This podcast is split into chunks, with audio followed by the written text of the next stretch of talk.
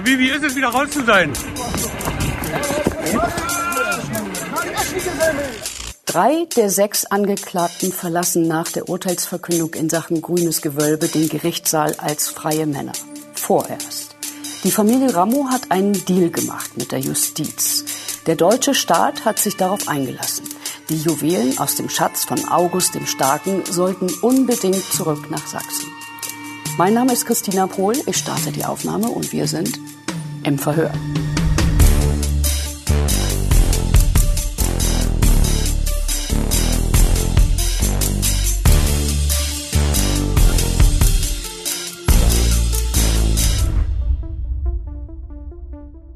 Bevor wir zu dem Deal zwischen der Justiz und den Ramos kommen, gab es einen Insider? Wo sind die Juwelen? Wer war der sechste Mann?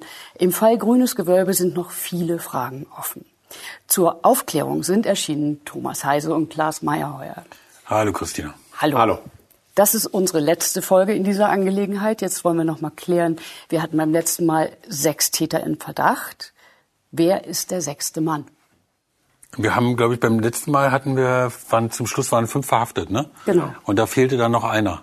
Ja. Und der eine, also wir haben, natürlich, es ist naheliegend, dass Ahmed irgendwie da mit einer Rolle gespielt hat. Warum? Also, weil Ahmed und Wissam sind natürlich dicke Tinte, haben irgendwie schon mal einen richtig guten Coup gelandet, haben die Goldmünze aus dem Bodemuseum geholt.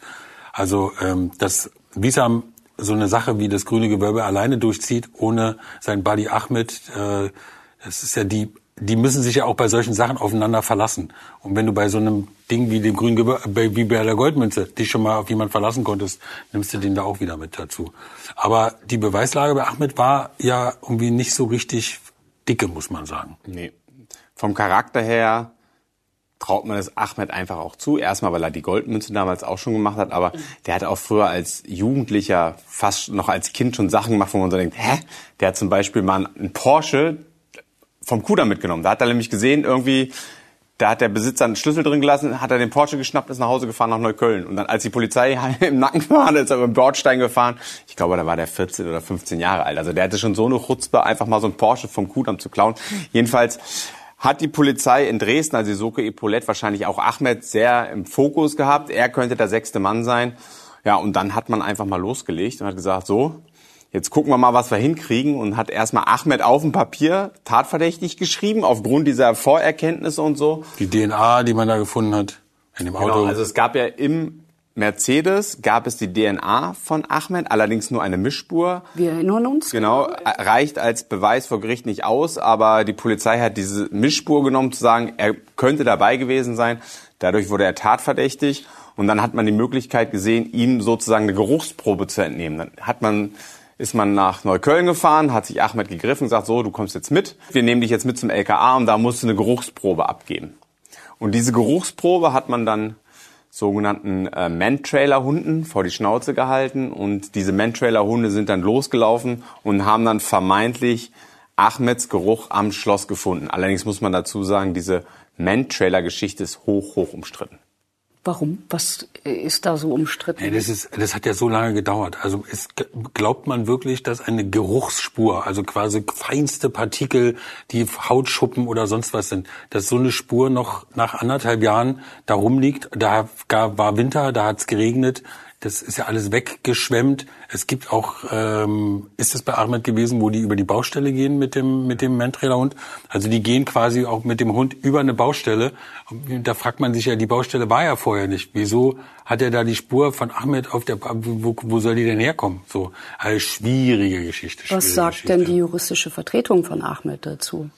Also Ahmed wurde dann äh, vertreten von Professor Dr. König, ein sehr ähm, renommierter Strafverteidiger aus Berlin und der hat natürlich diese Geruchsspur ähm, auseinandergenommen. Also der hat dann natürlich Schriftsätze abverfasst und so und hat gesagt, das kann nicht sein, dass sein Mandant aufgrund dieser Geruchsspur in, in Untersuchungshaft sitzt.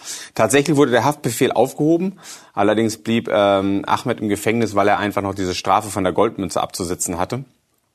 Ähm, ja, aber er wurde auch angeklagt. Also er wurde angeklagt und saß dann als sechster Angeklagter mit im Prozess. Bevor wir dazu kommen, einer fehlt ja noch, der auf der Flucht war, nämlich Abdul Majid. Wo ist der denn abgeblieben? Der ist ja in, bei der großen Razzia offensichtlich nicht verhaftet worden und ihm ist die Flucht gelungen. Wie lange war der auf freiem Fuß? Der war, der war richtig lange unterwegs. Also richtig lange unterwegs in der Stadt und hat sich richtig lange versteckt. Man muss sich ja vorstellen, die, die Sachsen haben wirklich Bock auf den gehabt. Die wollten den ja wirklich haben. So. Das heißt, die haben das Haus observiert, wo seine Eltern leben, die werden die Tele haben die Telefone abgehört, die haben alles getan, um ihn zu kriegen. Der war sechs Monate weg und nach sechs Monaten haben sie ihn gekriegt, weil seine Schwester hat einen Fehler gemacht. Ähm, sie hat telefoniert und sie hat gesagt, aus der Telefonüberwachung der BKA Zielfahnder wird Folgendes protokolliert. Im Rahmen der TKÜ-Maßnahmen konnten mittlerweile diverse Gespräche innerhalb des Familienkreises überwacht werden, die einen Aufenthalt der Zielperson in der Familienwohnung belegen. Zuletzt konnte ein Gespräch vom 16.05.2021, 0.28 Uhr, zwischen dem Mobilanschluss der Mutter des Gesuchten und dem Festnetzanschluss in der Wohnung mit dessen Schwester überwacht werden, in welchem die Schwester sagt, dass Marjet oben in der Wohnung sei. Und dann sind die, ist die Polizei gekommen, ist oben in die Wohnung rein mit der Ramme 1, 2, 3 ähm, und da war er gewesen.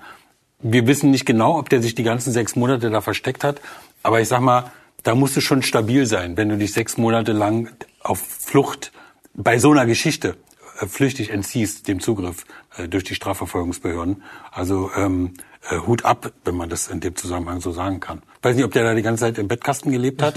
äh, bin ich echt überfragt. Es kann auch sein, dass der nicht rausgegangen ist. Mhm. Ist ja sozusagen, der war da oben.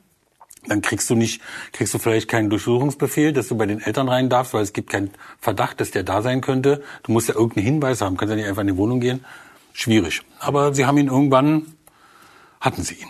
Man könnte auch noch sagen, ähm, diese Suche nach Abdul Majid, diese Zielfahndung, sagt man ja, ähm, hat die Soko Epaulette, also die Dresdner Polizei hat das ausgelagert. Das, hat, das hat haben nicht die Dresdner selber gemacht, sondern das BKA. Also es gibt beim BKA Zielfahnder und die haben sich sozusagen an die Fersen von Abdul Majid geheftet, haben die Telefone überwacht und haben dann wahrscheinlich jedes Telefon, also jedes Telefongespräch der Familie analysiert und dann irgendwann nach sechs Monaten hat die Schwester den entscheidenden Fehler gemacht aber trotzdem ein halbes Jahr und dann findet man ihn bei der Familie. Das spricht ja irgendwie auch Bände, finde ich zumindest. Ne? Also mhm. äh, wie groß muss die Not sein, dass man sozusagen zu Mutti nach Hause geht? Also er hat ja immerhin äh, sechs Monate durchgehalten. Das muss er erst mal hinkriegen. Aber natürlich die Straferwartung, der wusste ja in etwa, was ihm blüht. Ich meine, der war wahrscheinlich ja bei diesem Bruch dabei.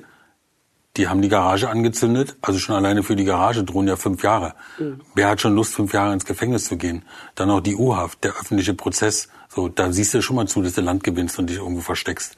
Und deswegen hat er sich da also offenbar bei der Familie versteckt. Ob der sich jetzt sechs Monate im Bettkasten versteckt hat oder im Kleiderschrank, wir wissen es ehrlich gesagt nicht. Aber irgendwann hat jemand in der Familie, in dem Falle die Schwester, den Fehler gemacht, telefoniert und gesagt hat, Abdul Majid ist oben. Naja, und dann sind die Polizei, Polizisten gekommen und haben ohne Klopfen mit der Ramme 1, 2, 3 sind sie reingegangen und haben ihn rausgeholt. Hm. Vielleicht ist es auch so, dass Abdul Majid nicht besonders haftfähig ist. Also er saß damals für die Goldmünze, saß ja auch in Untersuchungshaft. 2017 wurde er verhaftet, weil man seine DNA gefunden hat.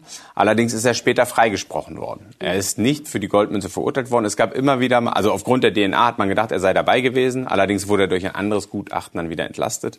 Ähm, der ist so ein bisschen so ein Phänomen. Ständig wird seine DNA auch an anderen Tatorten gefunden. Er wird aber für die Straftaten meistens nicht verurteilt. Also der, der ist schon ein paar Mal einfach so davongekommen und hat nie lange im Gefängnis gesessen. Er hat einmal in Untersuchungshaft gesessen, 2017. Vielleicht war diese Untersuchungshaft so traumatisch, dass er gesagt hat, äh, ich gehe nicht wieder in den Knast, ich verstecke mich lieber jetzt ewig bei Mama äh, und gehe nie wieder raus, aber in den Knast will ich nicht mehr. Wir wissen es nicht, müsste man ihn fragen. Aber wir wollen jetzt erstmal rausfinden, was bei dem Gerichtsprozess überhaupt passiert ist. Mhm. Also der Prozess beginnt am 28. Januar. Äh, bei der Tat ist Abdul Majed noch keine 21 Jahre alt. Das heißt, das findet vor der Jugendkammer des Landgerichts Dresden statt. Er, er, und sein Zwillingsbruder beide. Sein Zwillingsbruder auch, okay. Mhm. Warum findet das Ganze jetzt in einem Hochsicherheitstrakt statt? Naja, die Sachsen muss man sagen, ich meine, die haben jetzt so lange den hinterher recherchiert. Sie haben sie alle eingebuchtet, sie sitzen, sie sind in U-Haft. Die haben natürlich überhaupt gar keinen Bock, dass jetzt irgendjemand kommt und stänkert. Mhm. Man, man weiß ja aus Erfahrung, wir haben es ja selber auch schon erlebt, erlebt bei Gerichtsprozessen, wenn da mal irgendwie ein paar vom, von, dem, von, der, von der Großfamilie um die Ecke biegen und ein bisschen Ärger machen und ein bisschen rumbrüllen, ähm, da kann einem schon auch ein bisschen mulmig werden. So und da haben sich die Sachsen gesagt, also bevor jetzt hier äh, ne, die Großfamilie anreist aus Berlin, machen wir mal so ein bisschen Abschreckung nach außen und dann ist da alles abgesperrt. Da fliegt der Hubschrauber oben durch die Luft und wir wissen auch, ähm, das können wir ja glaube ich erzählen, dass die, äh, dass die Ermittler in Berlin zum Clan gegangen sind und gesagt haben, kommt mal lieber nicht, bleibt mal zu Hause. Es ist ganz viel Polizei da, ähm, das macht euch keinen Spaß. Es sind auch ohne Ende Medien da, macht euch auch keinen Spaß bleibt lieber weg und äh, lasst uns da diesen Prozess machen. Hat denn die Familie darauf gehört, was die Polizei gesagt hat? Ja, also wir waren ja oft da beim Prozess. Wir haben immer mal wieder sozusagen Cousins äh, gesehen, junge Familienangehörige gesehen, Freundinnen von dem einen oder anderen, die gekommen sind. Aber sozusagen der große Auftritt der großen Familie, es war ja auch Corona ganz am Anfang, mhm. da waren die Plätze sowieso beschränkt. Da hat die Polizei natürlich auch gesagt, ihr kommt vielleicht gar nicht rein.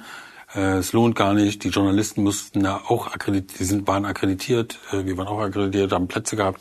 Wie also, war das denn da als Journalist, wenn man sich da akkreditiert hat? Also wie waren die Sicherheitsmaßnahmen zum Beispiel? Wie war die Stimmung? Die, war sehr, die waren sehr, sehr streng. Also ähm, ich glaube, am ersten Tag hat es auch bestimmt eine halbe Stunde gedauert, bis man überhaupt drin war. Man wurde kontrolliert wie am Flughafen. Also man äh, Schlimmer eigentlich. Ja, genau, eigentlich schlimmer. Da gibt ja diese Sensoren, die werden durchleuchtet und so. Man musste seine Schuhe ausziehen, die Schuhe werden, äh, werden nochmal extra durchleuchtet. Dann äh, gucken die, ob du vielleicht noch was in den Füßen hast und so. Also du, es wird alles mehr durchleuchtet. Und die haben sie nicht auch einen Schritt gefasst. Also die, die tasten auch so ein bisschen so da in den, in den erogenen Zonen rum, so, falls irgendwas da, falls du wirklich irgendwas dabei hast. Genau. Also die Sicherheit war schon echt hoch. Und ganz am Anfang, als es losging, ich glaube, es war auch bitterkalt gewesen äh, beim ersten Prozesstag. Ja, es war nicht schön. Es war, nee, es war irgendwie nicht schön. Ähm, und wir haben auch wirklich sehr lange gewartet, obwohl wir früh da waren. Also ja, schön war es nicht. Der, Kna der Knast sage ich schon, die, ähm, der Gerichtssaal und dieses Gericht, was da ist, das ist sowieso so speziell. Das hat man ja mal gegründet für so einen großen Prozess gegen Neonazis. Also das ist irgendwie sozusagen jeder Sitz ist da festgeschraubt und mhm. äh, dann gibt's da eine große Plexiglaswand, die ist glaube ich zwei Meter hoch. Mhm. Du bist kannst gar nicht mit den Anwälten zum Beispiel reden. Also normalerweise in Berlin in einem Prozess, da ist Verhandlungspause und dann kannst du mit allen reden, mit dem Staatsanwalt, mit dem, vielleicht sogar mit dem Richter oder mit dem Anwalt. Das konntest du da alles gar nicht, mhm. sondern alles separate Räume, eigene Presseräume. Das Arbeiten war da schon ich sag mal, gewöhnungsbedürftig. Wie sah das drinnen aus? Also wie haben die Angeklagten sich verhalten zum Beispiel? Die waren eigentlich ganz ruhig. Also diese, wir haben ja da als Pressevertreter durften wir ja auch in den Gerichtssaal rein, um zu drehen und die werden dann reingebracht von mehreren Justizbeamten. Also die, man muss sagen, es war strikt getrennt. Polizei war nur draußen. Im Gerichtsgebäude waren nur Justizbeamte. Und diese Justizbeamten haben dann auch immer die äh, Angeklagten reingebracht und die haben sich dann neben ihre Anwälte gesetzt, dann wurden ihre Handfesseln abgenommen. Also während des Prozesses mussten sie keine Handfesseln tragen. Ähm, aber die waren eigentlich relativ ruhig, muss man sagen. Ja. Es war jetzt nichts Spektakuläres. Einmal bei einem Prozesstag, das weiß ich noch, äh, da äh, klagte Ahmed irgendwie, da, dass ihm unwohl ist. Äh, und dann ging es dann plötzlich ein bisschen haut her, da gab es großes Polter und plötzlich lag Ahmed unterm, Stuhl, unterm, unterm Tisch. Huch. Ja, da ist ja so kurz ohnmächtig geworden. Äh, Wiesam sprang dann gleich auf und wollte irgendwie Ahmed helfen. So, da sind natürlich sofort die Justizleute gekommen, haben wiederum Wiesam irgendwie gepackt. Dann, ne, man, man weiß ja immer nicht genau, ist es Show? Will jemand versuchen zu fliehen? Man weiß es nicht.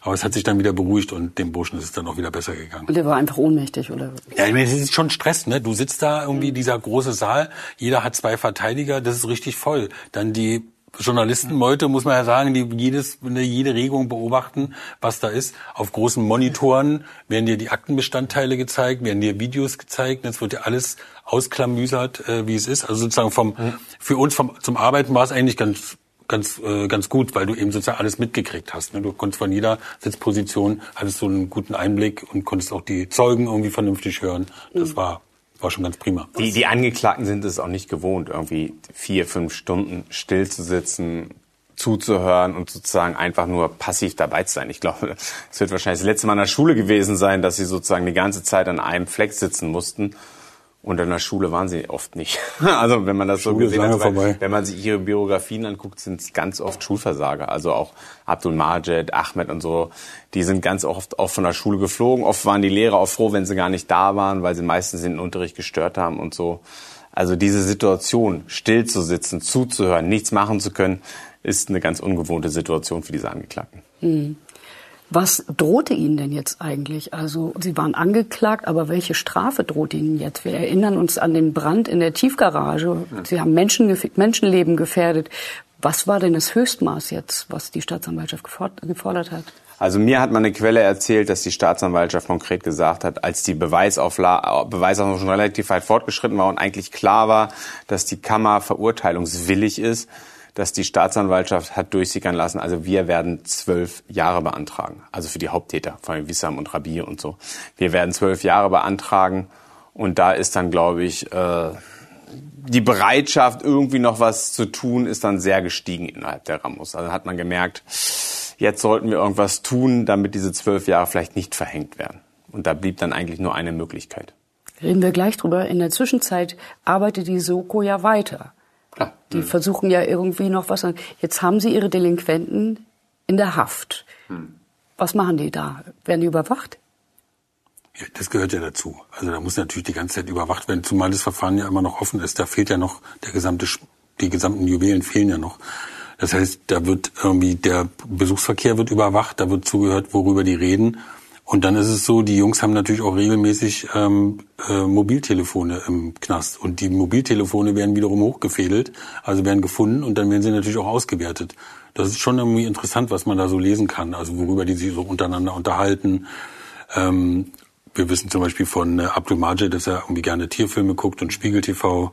Ähm, das äh, findet man so in so Chats untereinander, wenn sie sich ausgetauscht haben. Ja. Mhm. Also sie werden überwacht, zumal ja die Polizei immer davon ausgeht, dass unsere Jungs, die wir da jetzt im Knast haben, das glauben wir auch, dass die wahrscheinlich nicht die sind, die die Idee hatten. Oder mhm. das, und die, ob die das auch machen, ohne dass sozusagen die Vätergeneration damit beteiligt ist, das kann man, darf man wirklich stark bezweifeln. Mhm. So, und deswegen guckt natürlich, ne, die reden ja, ja, aber da kommen wir dann später zu, irgendwie, worüber die dann reden und wer da noch beteiligt sein könnte. Also das ist schon für die Ermittler immer noch hochspannend und da sind die hochsensibel. Was, was die Polizei natürlich macht und was sie auch machen muss, ist diese, die Besuche zu überwachen. Auch die Häftlinge haben ja ein Anrecht darauf, dass Familie, Familienangehörige sie besucht. Allerdings ist dann die Polizei dabei. Sie dürfen beispielsweise nicht Arabisch sprechen, sie müssen Deutsch sprechen, wenn sie sich miteinander unterhalten und Polizisten sitzen daneben und hören zu und würden auch einschreiten, wenn sie sich beispielsweise über die Tat unterhalten. So. Worauf die Polizisten aber beispielsweise bei Mohammed immer stark geachtet haben, wie er seine linke Hand benutzt. Ob sie irgendwelche Anzeichen dafür finden, ob er Linkshänder ist. Weil die Polizei ihn im Verdacht hatte, er sei der Linkshänder gewesen, der im grünen Gewölbe auf die Vitrine mit vor allem der linken Hand eingeschlagen hat. Da hatte man Mohammed im Verdacht und äh, deswegen hat die Polizei immer bei diesem Besuchstermin darauf geachtet, was macht er mit seiner linken Hand? Fummelt er sich mit seiner linken Hand beispielsweise am Kinn und nimmt er die rechte Hand? Wie begrüßt er Menschen? So gibt es Indizien dafür, ob er Linkshänder ist. Und auch ganz spannend ist, äh, Mohammed hat eine sehr, sehr eifersüchtige Freundin. Die hat ihn nämlich auch immer besucht. Und wenn er mal zu der Polizistin geguckt hat, die ihn, die den Besuch überwacht hat, und offenbar war es eine hübsche Polizistin, hat die Freundin mal gesagt, was guckst du die Polizistin an? Guck mich an, guck mich an. das ist alles dokumentiert in den Akten. Die beisitzende Beamtin berichtet in der Besuchsüberwachung von Mohamed Remo und seiner Freundin am 16.02.2021. Frau fragte, ob er bald die JVA verlassen könne. Herr Remo äußerte, er sei unschuldig und blickte dabei die Unterzeichnerin an. Dies missfiel Frau. Sie äußerte zu Herrn Remo, schau gefälligst mich an und nicht die. Frau äußerte zur Unterzeichnerin, sie würde wie eine Schauspielerin aus Scary Movie aussehen. Als Frau merkte, dass Herr Remo die Unterzeichnerin anschaute, schlug sie mit der flachen Hand gegen die Scheibe und sagte, schau sie nicht immer so an. Mohammed war sowieso, äh, im Prozess war der irgendwie auch immer so eine Frohnatur. Also während alle sozusagen, also Bisam zum Beispiel hat offenbar wirklich gelitten in der Haft. Also der schlich immer rein in den Prozess, das, tat einem wirklich leid. Und auch Abdul Majid sah immer irgendwie sozusagen geknickt und deprimiert aus. Und Mohammed kam immer rein, der hatte auch kein nichts vor dem Gesicht und hat sich, der guckte alle an, freute sich, dass die Journalisten ihn gefilmt haben hat auch mal ein Schwätzchen gehalten mit allen möglichen Leuten. Also der war. Aber Mohammed, der Linkshänder, äh, hat auch offensichtlich sich äh, rechts impfen lassen. Ne? Das hat er, glaube ich, mit seiner Freundin besprochen, als sie da waren. Und daher haben die dann auch äh, zurückgeschlossen darauf, dass er der Linkshänder sein könnte. Genau. Ne? Ja. Am 3.2.2022 notierte die Besuchsüberwachung, Mohammed R. ist heute zum zweiten Mal geimpft worden. In den rechten Oberarm. Er sprach davon, das sei ihm lieb gewesen, denn die erste Impfung erhielt er in den linken Arm, der ihm zufolge schmerzte. Als Linkshänder, in Klammern bezeichnete sich ausdrücklich so, sei ihm das sehr unangenehm gewesen. Schließlich amüsierte er sich über den Aufwand für seinen Transport nach Dresden, verwendete dabei die Worte Was denken die, wer wir sind? Sie antwortete mit einem TV-Kommentar zum Prozessauftakt, in dem es hieß, ihr seid besser geschützt als das, was die denen geklaut haben. Also der hat offensichtlich irgendwie darüber geredet, es war eine Corona-Impfung oder was war das? Das bezieht sich darauf, ähm, auf den Corso beziehungsweise auf die Sicherheitsmaßnahmen, wenn sie zum Gericht gebracht werden. Also die Polizei hat schon ein sehr martialisches Schauspiel, ist vielleicht der falsche Begriff, aber die sind schon sehr martialisch da mal vorgefahren. Da sind immer, das war auch so eine Spezialeinheit, die B, sogenannte BFE, Beweissicherungs- und Festnahmeeinheit. Die haben immer die drei Angeklagten, die nicht in Dresden inhaftiert waren, äh, mit einem großen Aufgebot zum Gericht gefahren. Also zwei Polizeibullis vorne, dann kam der Justizbully, hinten dann nochmal zwei Polizeibullis alles sehr laut, in meiner Kolonne. Oben drüber war der Hubschrauber. Man hat das Gefühl, da kommen jetzt ETA-Terroristen oder weiß ich nicht, wer da kommt. Und, de und dementsprechend haben wahrscheinlich die Ramos gedacht, was glauben die eigentlich, wer wir sind? Aber okay, aber ihr seid besser geschützt als das, was ihr denen geklaut habt, ist offensichtlich bezogen auf das grüne Gewölbe. Ja, oder wie deutet ihr das? Ja, äh, ja, ja, Also anders kann man das nicht deuten. Am 29. März knickt der Erste im Prozess ein. Es ist Rabi und der lässt dann über seinen Anwalt eine Erklärung verlesen. Zur Tatbeteiligung anderer Personen will und werde ich mich nicht äußern. Vier Tage vor der Tat hat mich einer der Täter angesprochen, ob ich nicht mitmachen will bei dem großen Ding. Es lockt fette Beute, der Plan steht. Ich müsse nur noch ein Auto besorgen und Schmiere stehen. Es war von großer möglicher Tatbeute die Rede, und so habe ich mich schnell überreden lassen. Ein paar Tage vorher sind wir dann am grünen Gewölbe gewesen und haben hinter der Mauer alles gecheckt. Bin aber wegen des hohen Risikos in Berlin geblieben und zurück zur Wohnung der Eltern gelaufen. Dort habe ich dann die Nacht verbracht. Was ist das für ein taktisches Manöver? Das haben wir auch nicht verstanden. Und das haben auch ganz viele andere Anwälte, so wie wir es gehört haben, nicht verstanden. Also Rabie lässt sich ein. Rabie sagt, ich war bei den Vorbehal äh, Vorbereitungshandlungen dabei. Die Täter waren ja beim Einbruch nicht das erste Mal in Dresden. Sie haben ja vorher schon das Gitter durchge, äh, durchgeschnitten. Und Rabir sagt, ich war bei diesen Vorbereitungshandlungen dabei, deswegen ist meine DNA an der Mauer.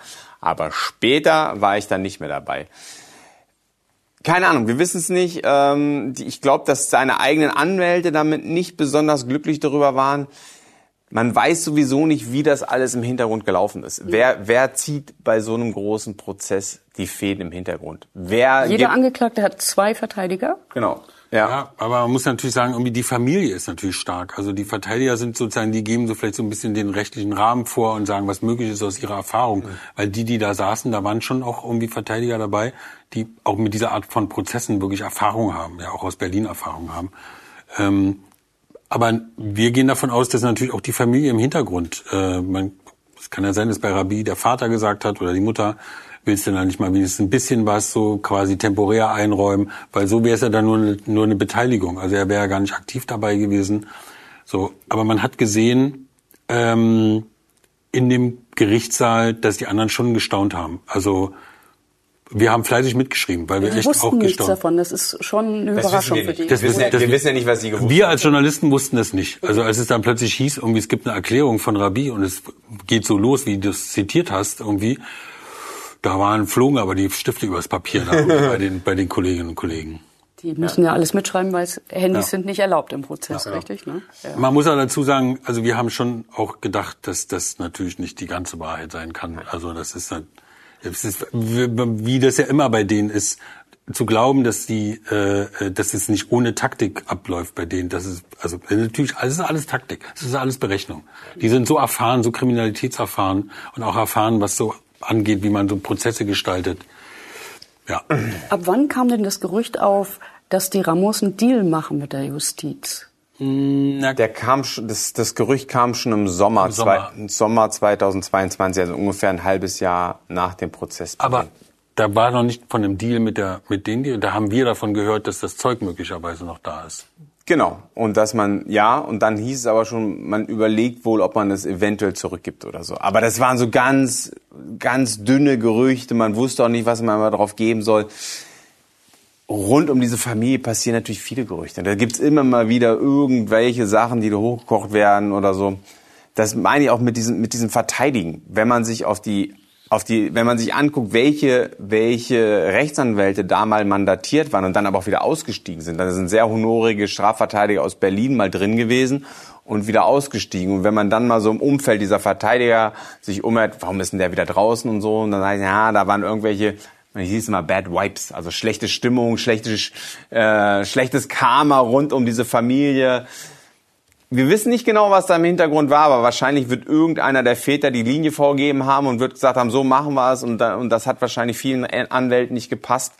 Ganz schwierig. Und, und es heißt auch immer, die Zahlungsmoral der, der Remo soll nicht besonders hoch sein. Also die das Ansprüche sind hier, so ihr müsst uns rausbringen und dann hinterher, wenn alles vielleicht geschafft ist, ob dann noch wirklich die Anwälte ihr Geld bekommen, hört man auch mal solche und solche Geschichten aus von der also, Familie. Also wenn jeder Angeklagte zwei Vertreter hat, juristische Vertreter, das kostet auch einen Haufen Geld. Wer bezahlt denn sowas eigentlich?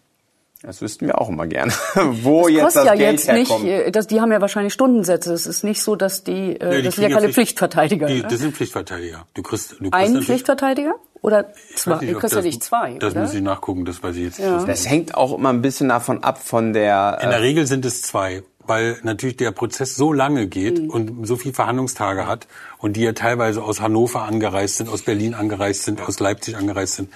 Ähm, dass du das gar nicht steuern kannst. Und wenn dann, wenn da plötzlich zwei Anwälte fehlen, dann platzt ja der ganze Prozesstag. Das geht ja nicht.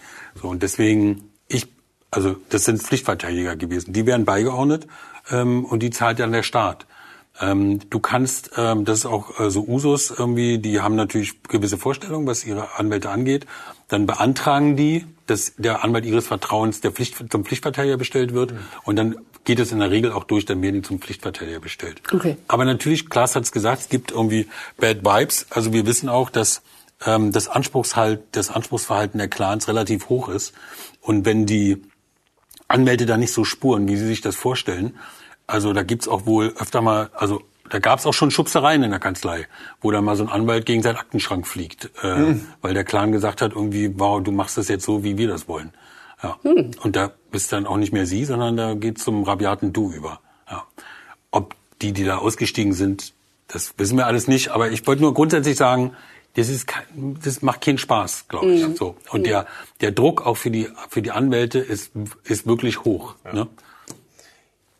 Diese Jungs sind es gewohnt schon seit der kleinsten Kindheit, wenn sie laut sind, wenn sie in der Mehrzahl sind, wenn sie aggressiv sind, kriegen sie oft ihr Recht. Mhm. Ne? Oder kriegen sie Sonderrechte, dann setzen sie ihren Willen durch.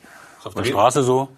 Das ist auf der Straße so und dieses Verhalten legen sie natürlich oft gegenüber den Anwälten auch nicht ab. Also wenn der Anwalt dann vielleicht nicht so macht, wie sie wollen, dann fallen sie halt in dieses Straßenmuster zurück. Genau. Okay, also es gab dieses Gerücht, dass es Verhandlungen gibt zwischen den Ramos und der Justiz. Was ist denn da tatsächlich hinter den Kulissen passiert? Die haben miteinander geredet. Also die Anwälte äh, haben signalisiert, äh, dass da irgendwie vielleicht was gehen könnte. Also das ist da, äh, vielleicht ist noch was da. Und dann haben die Staatsanwälte gesagt, na, wenn noch was da ist, dann könnten wir uns auch vorstellen, dass wir irgendwie vielleicht mal darüber verhandeln, wie wir dann zu, letztendlich zu einem Strafmaß kommen. Und äh, das zog sich dann eine Weile hin. Äh, es gab erst irgendwie sozusagen so ein Vorspringen und dann wieder zurück und nee, vielleicht doch nicht. Aber irgendwann hieß es, ähm, und das wurde so echt top secret gehalten. Also es haben wusste die Soko zum Beispiel davon? Die Soko wusste das auch nicht. Wir wussten gar nicht, dass sich da was angebahnt hatte. Und erst als dieser Einsatz sich äh, konkretisierte, haben wir mitbekommen, okay, das ist wirklich wahr und hier passiert wirklich was.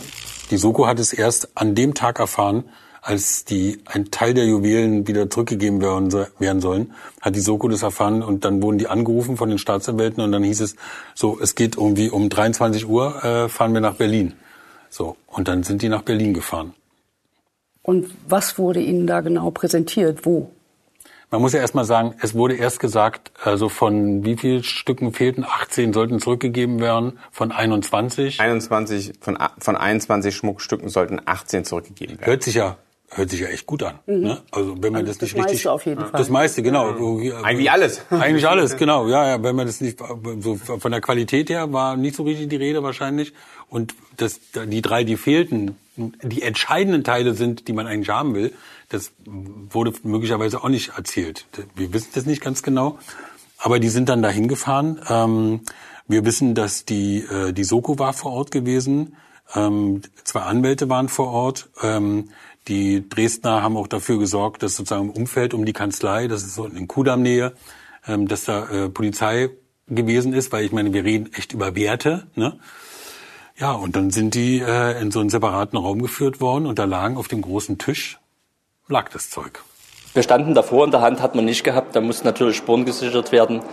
Ähm, der war auf einem Tisch präsentiert, der Schmuck. Wir haben den durch die Kriminaltechnik ähm, sichern lassen und sind dann mit dem Schmuck nach Dresden gefahren. Was genau lag da?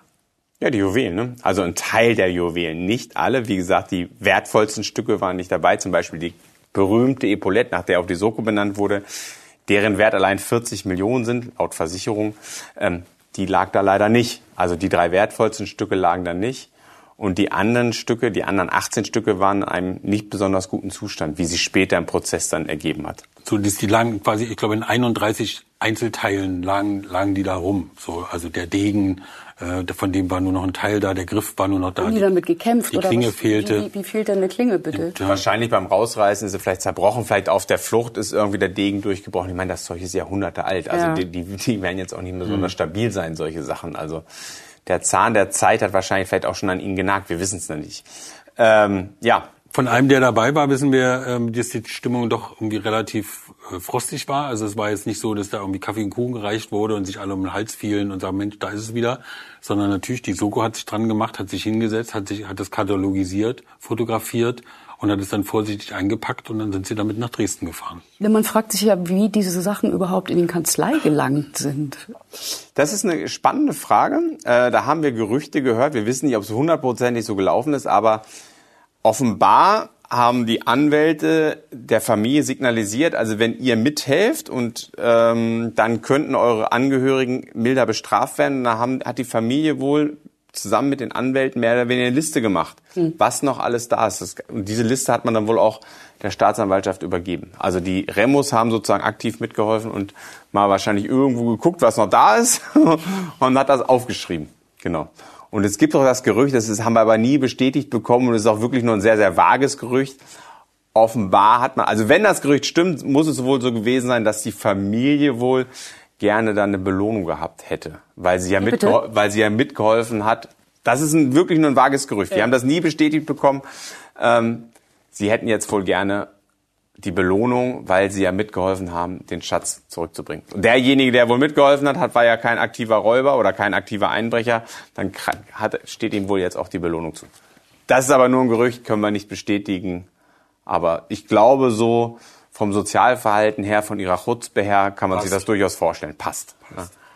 Also nur noch mal für, für alle und ich will es auch gern noch mal verstehen, was Sie da zurückgegeben haben. Wir hatten ja gehört 116 Millionen Versicherungswert. Wie viel war das und was fehlte tatsächlich da? Was wichtig war, die Epaulette, was fehlte noch? Also für den Deal ist ja wichtig, dass Sie sagen, wir geben die Beute zurück. Ist die Beute vollständig? Ja, nicht ansatzweise. Es ist ja nicht mal, nicht mal die Hälfte. Ich glaube, es ist so 60, 40 ungefähr, ne? Oder 55, 45 Prozent vom, vom Wert her. Ich glaube, 63 Ich glaube, Millionen. das hast du, glaube ich, nachgerechnet. Ähm, also es ist auf jeden Fall ich so, dass es weniger als 50 Prozent der Versicherungssumme ist zurückgegeben worden. Also sie haben nicht mal die Hälfte zurückgegeben. So. Und dann, das war ja der, nur der eine Teil des Deals. Der zweite Teil des Deals ist ja, dass sie umfassend gestehen und sozusagen und wirklich erzählen, wie es gewesen ist. Im Gericht mit Nachfragen. So, dass die sich da hinsetzen und sagen, so haben wir es gemacht. Aber Teil des Deals war auch keine Belastung von Dritten. Genau. Also wir reden darüber, was, also Rabi redet darüber, was Rabi gemacht hat, aber er redet nicht darüber, was möglicherweise wer auch immer aus seiner Verwandtschaft da noch mitgefingert hat. und damit Rabi geholfen hat. sagt ja dann quasi nochmal aus vor Gericht. Und seine Version, die wir schon gehört hatten, war nicht ganz identisch mit der, die dann kam. Ich will nun erzählen, wie es wirklich war. Eines ist mir ganz wichtig. Abdul Majid hat bei der Sache nicht mitgemacht. Ich war in der Tat nach nicht nur in Dresden, sondern selbst in den Räumen des grünen Gewölbes. Ich wundere mich sehr, dass man sich so frei und unbemerkt bewegen konnte und das angesägte Fenstergitter nicht bemerkt wurde. Mit dem Verkauf der Beute hatte ich nichts zu tun. Nee, jetzt war, ups, ich war dabei. Jetzt, äh, jetzt äh, war er doch dabei, ähm, ist auch über die Mauer geklettert. Rabi sagt, als ich dann da rein bin, äh, ich war, ich wusste gar nicht genau, wo ich da irgendwie hin muss und bin auch erstmal zu weit gerannt. Auf den Bildern sieht man auch, dass einer zu weit rennt. Kann auch sein, dass es Rabi war.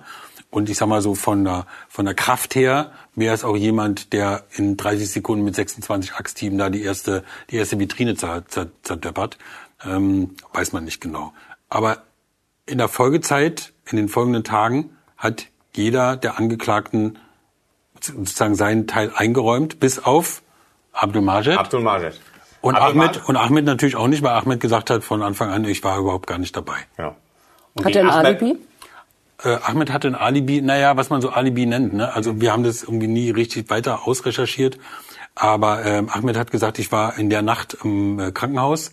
Äh, es, gibt, auch sozusagen das Einchecken seiner Gesundheitskarte im Krankenhaus.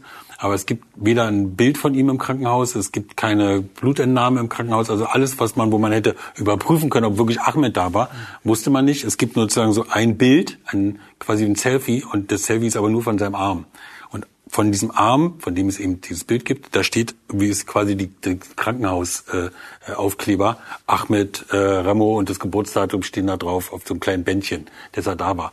Das kann aber natürlich auch jemand anders gewesen sein. Wer will das schon so ganz genau wissen? Das Gericht hat gesagt, okay, wir glauben das, Das war aber auch nicht kriegsentscheidend, weil gegen ihn sprach eh nichts. Also die, zu wenig jedenfalls. es gab ja nur die Hundespuren gegen Ahmed und die Hundespuren wurden ja von einem Sachverständigen im Gerichtsprozess beerdigt. Also nachdem die, ich glaube, es waren zwei Sachverständige, ausgesagt hatten, wie man diese Hundespuren zu bewerten hat, nämlich als Nonsens, dann war das Gericht auch davon weg, hat auch gesagt, auf die Hundespuren werden wir nichts stützen. Eigentlich, wenn man fair gewesen wäre, hätte man sagen müssen, wir trennen Ahmed ab und wir äh, sprechen ihn frei, dann wäre Ahmed raus gewesen. So, aber er ist dabei geblieben. Das Gericht hat nicht gesagt, wir trennen ab. Der musste die ganze Zeit dabei bleiben. Aber bei Ahmed war es eh klar, der wird freigesprochen. Gegen den liegt eigentlich nichts vor. Also da, da hat das, da haben die Ermittler eigentlich nichts gegen ihn. So. Okay. Aber gegen Wissam schon. Und deswegen hat er natürlich dann auch gestanden. Die gesellschaftliche Anerkennung war neu für mich. Ich wurde als Meisterdieb bewundert, habe viel gefeiert und bin ständig zum Koksen eingeladen worden. Es war die Hochphase meines Lebens. Die damalige Zeit kommt mir heute irreal vor. Es war völlig normal, nach dem Aufstehen eine Leine zu ziehen. Die Nase war eigentlich ständig entzündet. Was ich interessant fand, war, dass er quasi sein Verhalten in Sachen Dresden in Zusammenhang gebracht hat mit der Goldmünze. Dass er gesagt hat, ich war auf einmal ein Star. Und dann wurde er plötzlich drogensüchtig. Ne? Was ist das jetzt für eine Taktik? Wir wissen es nicht, ne? Es kann die Wahrheit sein, es muss aber nicht die Wahrheit sein. Also ich glaube, das, was dort vorgetragen wurde von den Angeklagten, ist die prozessuale Wahrheit, sagt man so schön. Das ist das, was Sie da erzählen, was hinterher das Gericht auch in das Urteil mit reinnimmt. Aber ob das wirklich stimmt, ob Wissam wirklich kokainsüchtig ist, keine Ahnung. Es gibt immer diese Taktik von Angeklagten, ähm, zu behaupten, man sei drogensüchtig, weil dann hat man einen Anspruch darauf, eine Drogentherapie im Knast zu machen, nicht im Gefängnis, sondern im Maßregelvollzug. Und meistens verkürzt das die Haftzeit enorm. Manchmal kommt man sogar schon nach der Hälfte der Haftzeit wieder raus, wenn man erfolgreich eine Drogentherapie gemacht hat. Weil das so beliebt ist, bei Kriminellen sozusagen vorzugeben, man sei drogensüchtig, machen es oft schon die Ermittler so, dass sie bei der Festnahme einen Drogentest machen. Dass sie genau eine Haarprobe nehmen, um zu gucken, ist der jetzt wirklich kokainsüchtig, um dann hinterher sagen zu können, also als wir ihn festgenommen haben, war da kein Kokain im Blut oder kein Kokain in den Haaren. Also Hat man das bei Wissam gemacht? ich glaube, die Dresden haben es nicht gemacht. Also wir haben, ich habe jetzt nichts in den Akten gefunden, dass irgendwie ein Drogentest gemacht wurde bei der Festnahme. Ich glaube, sie haben es nicht gemacht. Also die Geständnisse sind So, also, wie es auf mich wirkt, ein bisschen dürftig. So, die sind ein bisschen dürftig, ja. Äh, kommt der Deal denn überhaupt zustande oder ist das nicht auch ein Grund zu sagen, Entschuldigung, wir haben nicht die Beute wieder, nicht die ganze zumindest, äh, die Geständnisse so, hm, da können wir jetzt nicht so wirklich was mit anfangen. Wäre das nicht ein Grund gewesen, von der äh, Justizseite aus zu sagen, nee, tut, tut, uns leid, wir machen das nicht? Ja, die Staatsanwälte haben auch kurz gezuckt. Also als Zeugin ist ja dann so eine Restauratorin der Staatlichen Kunstsammlung Dresden vorgeladen worden. Die hat dann die Stücke begutachtet, hat auch gezeigt, wie die was da so kaputt ist und was das kostet und wie aufwendig das ist und äh, teilweise war das verrostet, man weiß nicht genau, ob da mit so Lösungsmitteln noch mhm. äh, Spuren sozusagen vor der Übergabe, Rückübertragung quasi äh, weggemacht worden sind und das hat dann ähm, diese diese ähm, äh, Brillanten angegriffen und diese Fassungen angegriffen. Das hat die da alles vorgetragen. Da waren die Staatsanwälte ähm, schon irgendwie so auf 180 und haben auch mal signalisiert, sie würden gerne von dem Deal dann doch wieder zurücktreten und sie müssten jetzt überhaupt irgendwie auch noch mal detaillierter darüber reden, äh, was sie gemacht haben.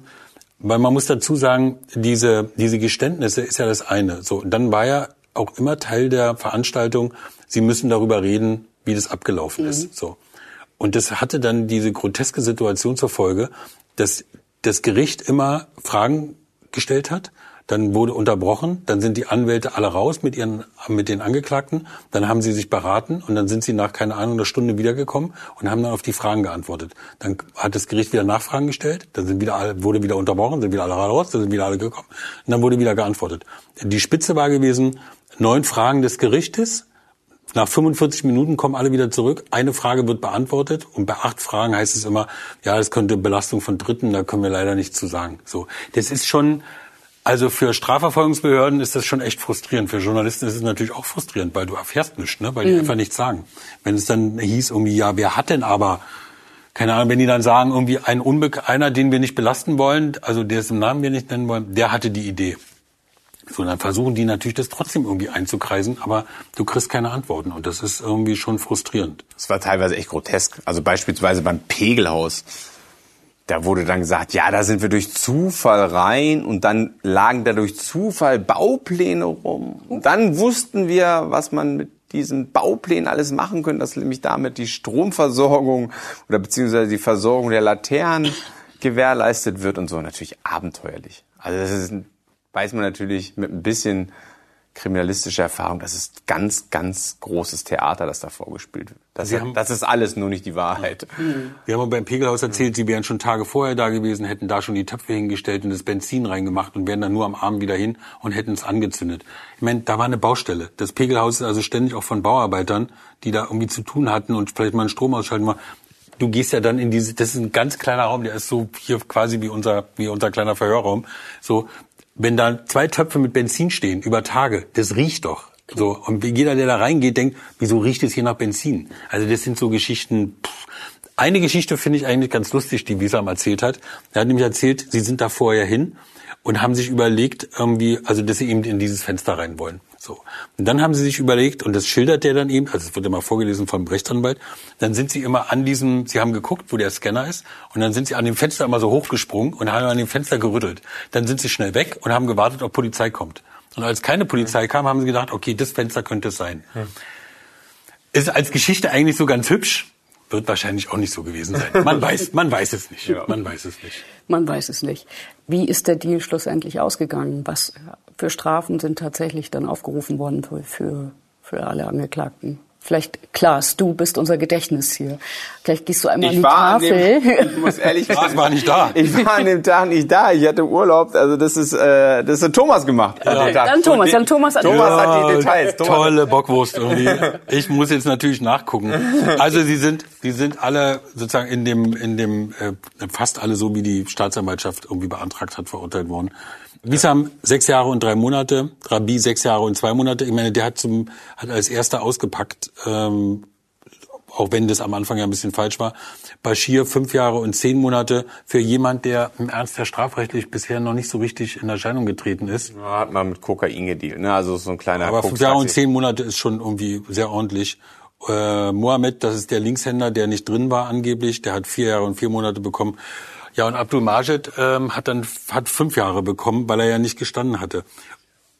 diese äh, Urteilsverkündung, die zieht sich. Also der Richter äh, sozusagen bedankt sich bei allen Beteiligten für das irgendwie gute Verfahren und wie offen und ehrlich man und kollegial man hier umgegangen ist, ausdrücklich auch an die Angeklagten so, dann werden Worte gerichtet und so und dann redet er da salbungsvoll eine Stunde lang dann redet er denen ins Gewissen und sagt, sie denken Sie mal immer dran, Sie sind doch, Sie wollen auch junge Familienväter werden. Ähm, kann man auch, es muss nicht immer ein GL sein. Man kann auch mal mit so einer Familienkutsche irgendwie kann man auch glücklich werden. So, so Sachen erzählt er dann da. Also ihr müsst keine fetten Autos fahren. Ihr könnt auch mal mit. Genau. Äh, genau, wenn ihr dann äh, Kinder habt. Das, das, Glück der Erde liegt nicht im Mercedes, kann auch ein Golf sein. Genau. Oder ein ja, Toyota. Kombi, aber Kombi, Kombi, damit der Kinderwagen. Damit Richterlicher Rat. ja. ja. ja. Wiesam hatte ja unter anderem in seinem Geständnis gesagt, er würde später gerne als Pfleger arbeiten wollen. Bitte? Wiesam ja. Als Krankenpfleger. Als Krankenpfleger. Wiesam hat gesagt, er möchte will, gerne. Will der Gesellschaft jetzt was zurückgeben? Er will, ja, und er will als Krankenpfleger arbeiten, ja. Da wurde auch gelacht im Zuschauerraum. kann man dazu sagen. Ähm, ja, und dann war, du, sozusagen, du hörst es alles und die ganze Zeit warten alle drauf, kommen die jetzt raus oder kommen die nicht raus? Also werden die haftverschont oder werden die nicht haftverschont? Bei Wiesam war ja klar, der muss drinbleiben, weil er wegen der Goldmünze noch sitzt. Ahmed, freigesprochen, klar, musste auch drinbleiben wegen der Goldmünze. So was mit den anderen?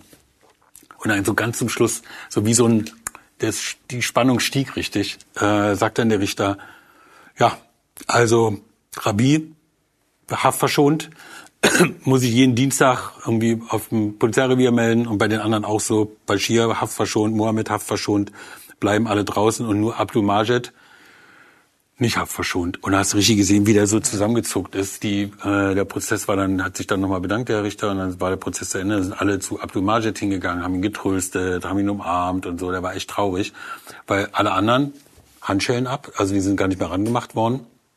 Und dann äh, durften die als äh, freie Männer, junge Männer, den Gerichtssaal verlassen. Du hast sie ja draußen empfangen. Wie war denn da die Stimmung? Ja. Auch die Stimmung war schon die war schon locker, also die waren schon, äh, die hatten schon echt gute Laune. Also vor allen Dingen die, die drin waren. Die, die draußen waren, hatten nicht so gute Laune, weil wir ja draußen auch draußen waren und da ja auch gewartet haben. Ähm, die sind dann auch ein bisschen ruppig geworden. Bashir, wie ist es, wieder in Freiheit zu sein? Habibi, wie ist es? Habibi, wie ist es, wieder raus zu sein?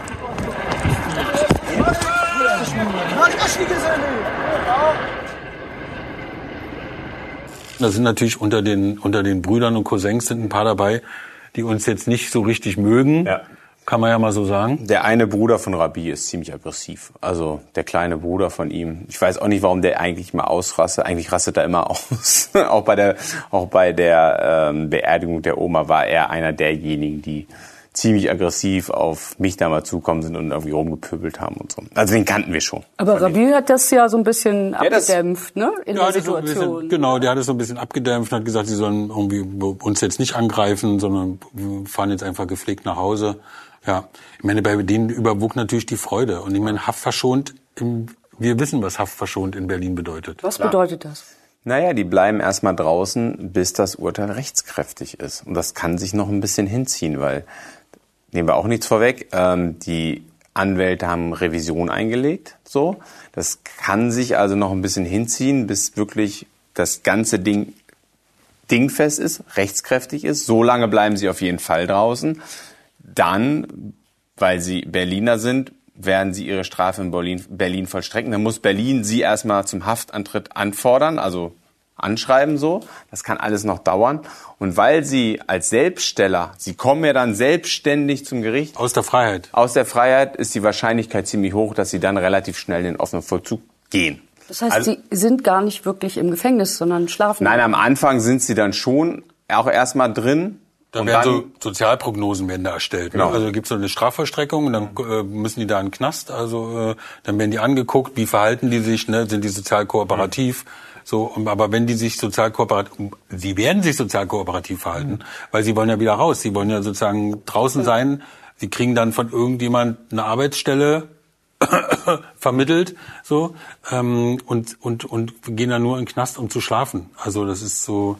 Ist das nicht echt schlimm? Ist es nicht so richtig frustrierend für die Ermittler? Ich habe mal ein paar Zahlen aufgeschrieben. Die haben 3200 Spuren nachverfolgt, 1700 Hinweisen wurde nachgegangen, 6000 Telefonanschlüsse wurden abgehört, 231 Mobiltelefone wurden sichergestellt, 412 Anschlüsse abgehört, 59.700 Gespräche in acht Sprachen abgehört. Ist es nicht wahnsinnig frustrierend, wenn man dann sieht, dass die da einfach so rausmarschieren? Ja, wir haben ja nicht mit jedem Ermittler gesprochen, aber wir haben mit einigen gesprochen und die, so wie wir es rausgehört haben, war die Soko schon geteilt. Also einige waren einfach stolz auf ihre Arbeit und waren auch froh darüber, dass sie wenigstens einen Teil der Beute zurückbekommen haben. Also für die war das ein Erfolg auf ganzer Linie. Vergleichen Sie einen solchen Einbruchsdiebstahl, gucken Sie, wo es den schon mal gegeben hat und fragen Sie, wer hat die Täter ermittelt, wer hat einen Großteil des Schatzes zurückgelassen. Das haben wir gemacht. Wir, die sächsische Polizei, zusammen mit vielen Partnern, BKA Berlin, ah, wir sind, da dürfen wir richtig stolz drauf sein. Das bin ich auch. Und einige haben gesagt, nee, das ist ein fauler Kompromiss. Das, ist eine, das war vielleicht eine Backpfeife für die Ramos und jetzt gehen sie lachend raus, aber wir hätten es lieber gesehen, wenn die richtig, richtig lange zweistellig, also mehr als zehn Jahre in den Knast gehen und dafür die Juwelen halt nicht zurückkommen. Also die Stimmung oder beziehungsweise das Urteil unter den Ermittlern war geteilt. Wir sind da, glaube ich, ich weiß gar nicht, wie wir da irgendwie sozusagen, was wir finden. Also meine Position ist, ich finde ja den Deal gut. Äh, ich finde, dass äh, äh, natürlich, dass ein Teil wieder da ist, wenn es auch nicht mal die Hälfte ist, aber es ist äh, also sozusagen kulturhistorisch viel wertvoller, dass die Juwelen wieder da sind, als ob die Ramos jetzt zwei Jahre länger im Knast sind oder zwei Jahre weniger im Knast sind. Wahrscheinlich sehen wir die ja eh wieder. Aber hätte der Staat da nicht Stärke zeigen müssen an der Stelle? Ist eine ganz schwierige Geschichte. Es gibt da, glaube ich, jetzt äh, es gibt da keine Lösung, die einen nicht irgendwie ein bisschen frustriert. Mhm. Natürlich denkt man so, ist ja auch scheiße, wenn die Juwelen weg sind. Allerdings kann es doch nicht sein, dass der Staat auf Augenhöhe mit diesen Verbrechern irgendwie verhandelt. Dass die sich irgendwie an einen Tisch setzen, mehr oder weniger im übertragenen Sinne, und dass dann irgendwie verhandelt wird. Also das, das, das fühlt sich nicht gut an irgendwie. So, das, man denkt doch, man kann denkt so, ey, die haben was, die haben Scheiße gebaut und jetzt sind sie noch in der Lage und lehnen sich zurück und sagen so, ja, wir könnten ja, wenn, ne? So, das fühlt sich nicht schön an, aber wahrscheinlich, das Leben ist nun mal oft ein Kompromiss und so ist es in diesem Fall auch. Okay, was ich mich natürlich jetzt immer noch frage, wo ist der Rest der Beute? Das fragen wir uns auch. Ich hoffe, Klaas weiß es. ich weiß es leider nicht. Ähm, man geht davon aus, dass die Remos vielleicht keinen Zugriff mehr auf den Rest der Beute hatten. Vielleicht haben sie es tatsächlich weiterverkauft. Vielleicht war es ja auch die berühmte Auftragsarbeit. Also die Remos haben das Zeug rausgeholt, haben es einem Auftraggeber gegeben und in, als die Vitrinen auf waren, haben sich nochmal viel mehr gegriffen, das, was der Auftraggeber gar nicht haben wollte. So, und dann konnten sie es natürlich nicht zurückgeben, weil der Auftraggeber ja seinen Schatz nicht zurückgeben wollte. Das wissen wir allerdings. Die sind alles so Spekulationen, aber auf jeden Fall hört man so aus dem Umfeld dieser Verhandlungen, dass die Remos nicht mehr Zugriff auf alles hatten.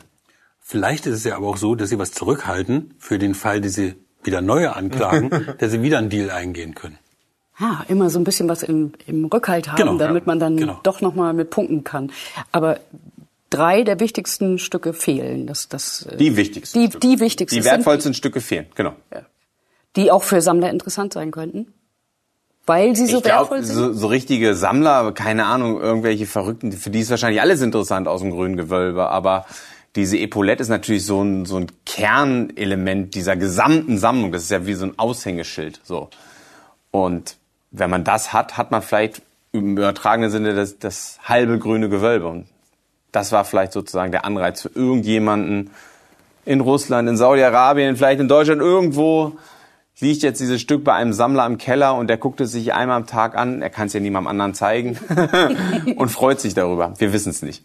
Mal gucken, ob die Soko nochmal zuschlägt. Die Soko gibt's ja weiter. Ähm, die werden weiter ermitteln, weil es fehlt ja auch noch, fehlen ja, fehlt ja mehr als die Hälfte der, der Juwelen. Es fehlen irgendwie Hintermänner, es fehlen Tatbeteiligte. Ich glaube, die haben insgesamt gegen über 40 Leute ermittelt, also die, die sie sozusagen im Fokus hatten. Wer weiß, wie das endet. Vielleicht sitzen wir in einem Jahr wieder hier und äh, reden dann wieder über neue Ramos. Es würde mich sehr freuen. Ganz sicher. Vielen Dank erstmal bis hierhin und auf bald. Ich stoppe die Aufnahme.